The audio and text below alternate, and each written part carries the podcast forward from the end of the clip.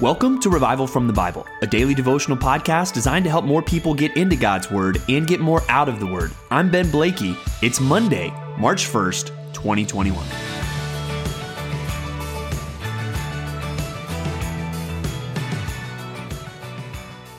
I really do hate to be morbid on a Monday morning, but have you ever considered how awful it would be to drown? And because it is a Monday morning and because it is the first day of a new month, I'm not going to go into too much detail because it doesn't really take long to think about it to realize that would be an awful way to go. And we would all much rather die peacefully in our sleep. But what we're going to see today is Jesus say something shocking. See, uh, Jesus say something frankly uncomfortable and tell us about something that would be even worse than drowning, something that drowning would be a better alternative. And we're going to see that as we look at the first nine verses of Matthew 18. And again, as we often do, and we see God's word working together, we start this chapter with good follow up from the sermon we just looked at yesterday from John 13 at Compass Bible Church, Treasure Valley, where we see Jesus teaching that true greatness comes through serving. And here he talks about making ourselves like a child. And so there we see really an attitude that's necessary to come to faith, but also just a humility and a not thinking much of ourselves, just a willingness to serve others and even to serve others who can't really return the favor to us in verse 5 when he says, Whoever receives one such child in my name receives me. Uh, so we see really a good follow up to the importance of humility, the importance of service. But then we see Jesus starting to make some strong statements there in verse 6 But whoever causes one of these little ones who believe in me to sin, it would be better for him to have a great millstone fastened around his neck and to be drowned in the depth of the sea. If you think about that for a while, that sounds awful. And if you're able to go to Israel, there, there's some places, and I'm sure you can find that here in the States, where you can find a real millstone that they would use to crush the olives. And you look at that millstone and you think, yeah, if that's tied around my neck and I'm put in the ocean, I'm going straight to the bottom. And there's no escaping such a large stone that would be holding me down. And Jesus says, man, it would be better to go like that than to cause one of these little ones to stumble. And so we want to think this morning about the seriousness of sin. And we're going to see that as Jesus talks about it with ourselves first or later. But first, let's consider uh, the shocking statement that Jesus makes here and how seriously he wants us to consider how our actions might affect someone else and how devastating it should be in our minds to lead someone else into sin. And I want you to think about your own life and think are there ways that you might be doing that? And sometimes it might be sinister, and we just need to realize that some of the temptations that we face, we need to see it as a bigger deal than just ourselves. That oftentimes when we give in to sin, when we make sinful choices, they're not just affecting us. And many other times when we make sinful choices, we're really leading other people into sin with us. And if you see any of that in your life, I would call you today to repent, and that these words of Jesus would cause you to take um, really what you're doing with a higher level of, of seriousness. And uh, again, when we consider this passage, which is very strong and very stark against the entirety of Scripture, I think God's message to you is not, whoa, you've led someone else to sin. You're done. You're finished. There's no hope for you. I think it is, no, this is very, very serious. But like we see throughout throughout scripture, the call to you would be to repent and to ask God for forgiveness and to turn to him in faith and what we find in God is incredible mercy and incredible grace. So if there is just known sin in your life and you need to wake up to how it is affecting other people, let today be that day. Other times, though, how we might lead someone else into sin might be not as much intentional, but the shocking words of Jesus should cause us, I think, to take more caution in how we lead other people. Uh, for one, that, that came to mind for me, I mean, even here, he's talking about children. And so I think parents should really spend some time thinking and praying about this verse. What kind of example are we setting for our children? Are our actions going to lead our children to follow bad and sinful habits and attitudes? This should be a, a shock to the system for us uh, to consider our ways. Are we having bad attitudes around our kids? Or are we blowing up in anger in ways that our kids are going to see that and emulate that? Are we constantly complaining and griping and bickering about authority in our lives or about just circumstances that we don't like? We need to consider how those actions and those words and those attitudes are going to have an effect on our children.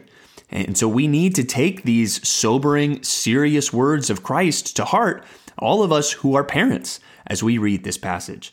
I think another way this could apply is it should be one thing we consider as we navigate uh, gray areas where, where it's not so much black and white. Maybe you think about entertainment choices that you might make, or you know, hey, how are you going to handle alcohol in in your home, right? And these are things we know. Hey, watching a movie, I don't think is a sin. Drinking alcohol is not condemned in Scripture.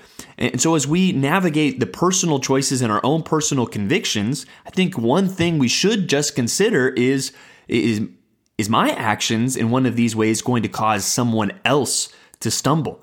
And there should at least be a sensitivity to that in our own minds as we navigate some of these areas. When you see Jesus saying that drowning would be a better alternative than something else, it is time for us to listen up and to take that to heart as we start a new week. But Jesus then pivots to really get all of us to think about temptation for ourselves and uh, that we need to take it seriously. And he says there in verse 8, he says, And if your hand or foot causes you to sin, cut it off and throw it away. It is better for you to enter life crippled or lame than with two hands or two feet to be thrown into the eternal fire. And if your eye causes you to sin, tear it out and throw it away. It is better for you to enter life with one eye than with two eyes to be thrown into the hell of fire.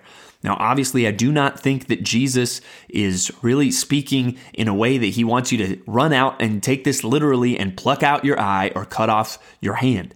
What I do think he is teaching is, again, shocking language to teach that sometimes drastic action needs to be taken to fight sin in your life. And again, how dangerous sin can be. One thing we also see throughout scripture is that sin is very deceptive.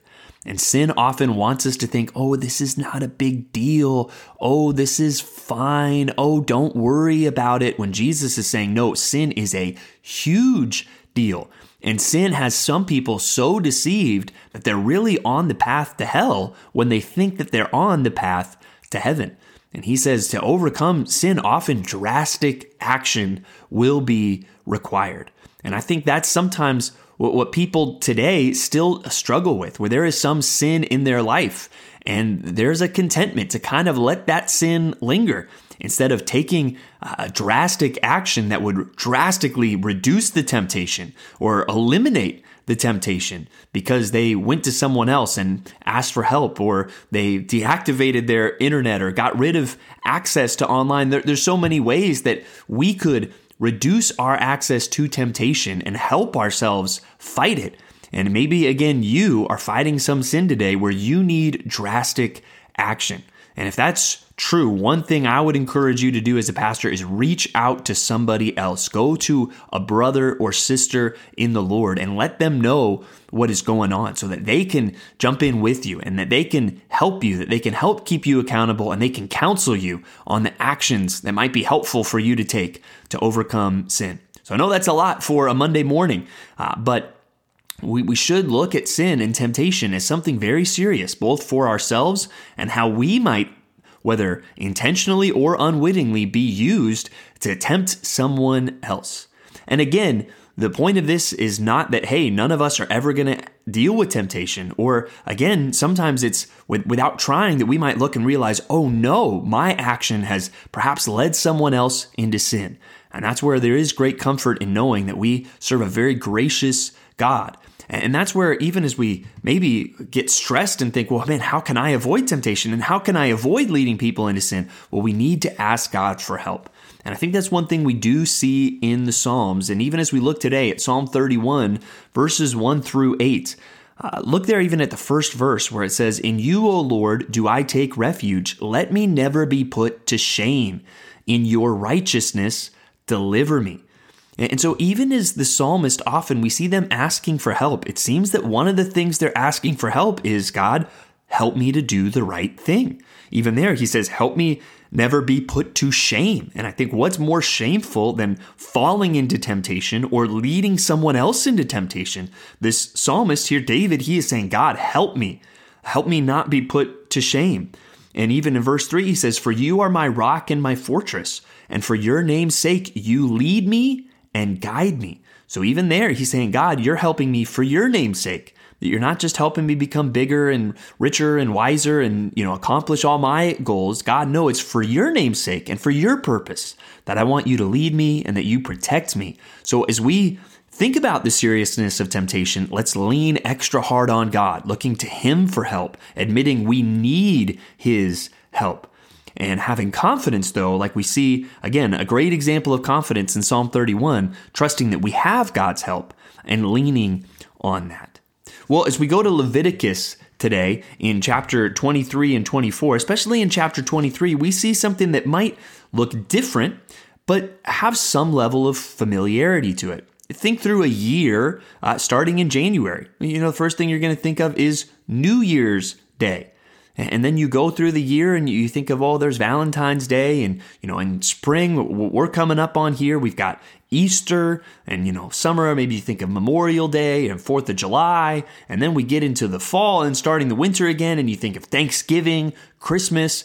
Every year, even in our culture, has a cycle of holidays. And even think about that word, holidays, and you can even see in it this idea of holy days, days that are set apart, days that are special. Well, today we kind of read about the annual calendar of holidays in chapter 23 of Leviticus for the nation of Israel. What I want you to notice is that these holidays were intentional to cause the people to remember, to celebrate uh, certain things. We think of the Passover, and obviously we think of the Exodus. You, you look at uh, the Feast of Booths, and that was meant to remind them of when they lived in the wilderness and when God provided of them for them. The Feast of First Fruits and the Feast of Weeks, there's definitely tones there of really just uh, agrarian culture and a harvest coming in and just a celebration really meant to thank God for his provision. So these holidays were intentional. And that's where, when we look at our modern culture, the, holidays kind of run the gamut from kind of contrived and really more of a, a marketing perspective. But we also see holidays that I think Christians today can embrace. Uh, think of Thanksgiving, for instance. We are commanded as Christians to give thanks. And even Thanksgiving uh, and that feast is often associated with this idea of the harvest time. Well, that's not too far from what we see some of this in scripture where they were to give thanks to God for his provision. I think that is a holiday that Christians should embrace and use it in a true and godly way to give thanks to God. Or think about coming up that we have uh, what we many people in our culture refer to as Easter coming up, or what Christians often refer to, perhaps more rightly, as Resurrection Sunday, the day that is set aside to remember that Jesus Christ rose again from the dead. And churches are right to commemorate that day. That should be a special Sunday. And that's where I think it's good for us even to think through our own lives and our own families. What can we do to kind of seize some of these holidays in our culture and I think use them for a godly purpose and even to develop traditions for ourselves, for our families, to help point us to God and not just the, the worldly, secular, uh, even marketing perspective based aspects of some of these days, but that Easter, I think, should be a special time for Christians. And even now, as it's just over a month away, I would encourage you to start to look forward to it and anticipate celebrating it with your church family and start to even think of what are ways you as a family can commemorate the death and resurrection of our Lord Jesus Christ together and to remember that and to celebrate that together.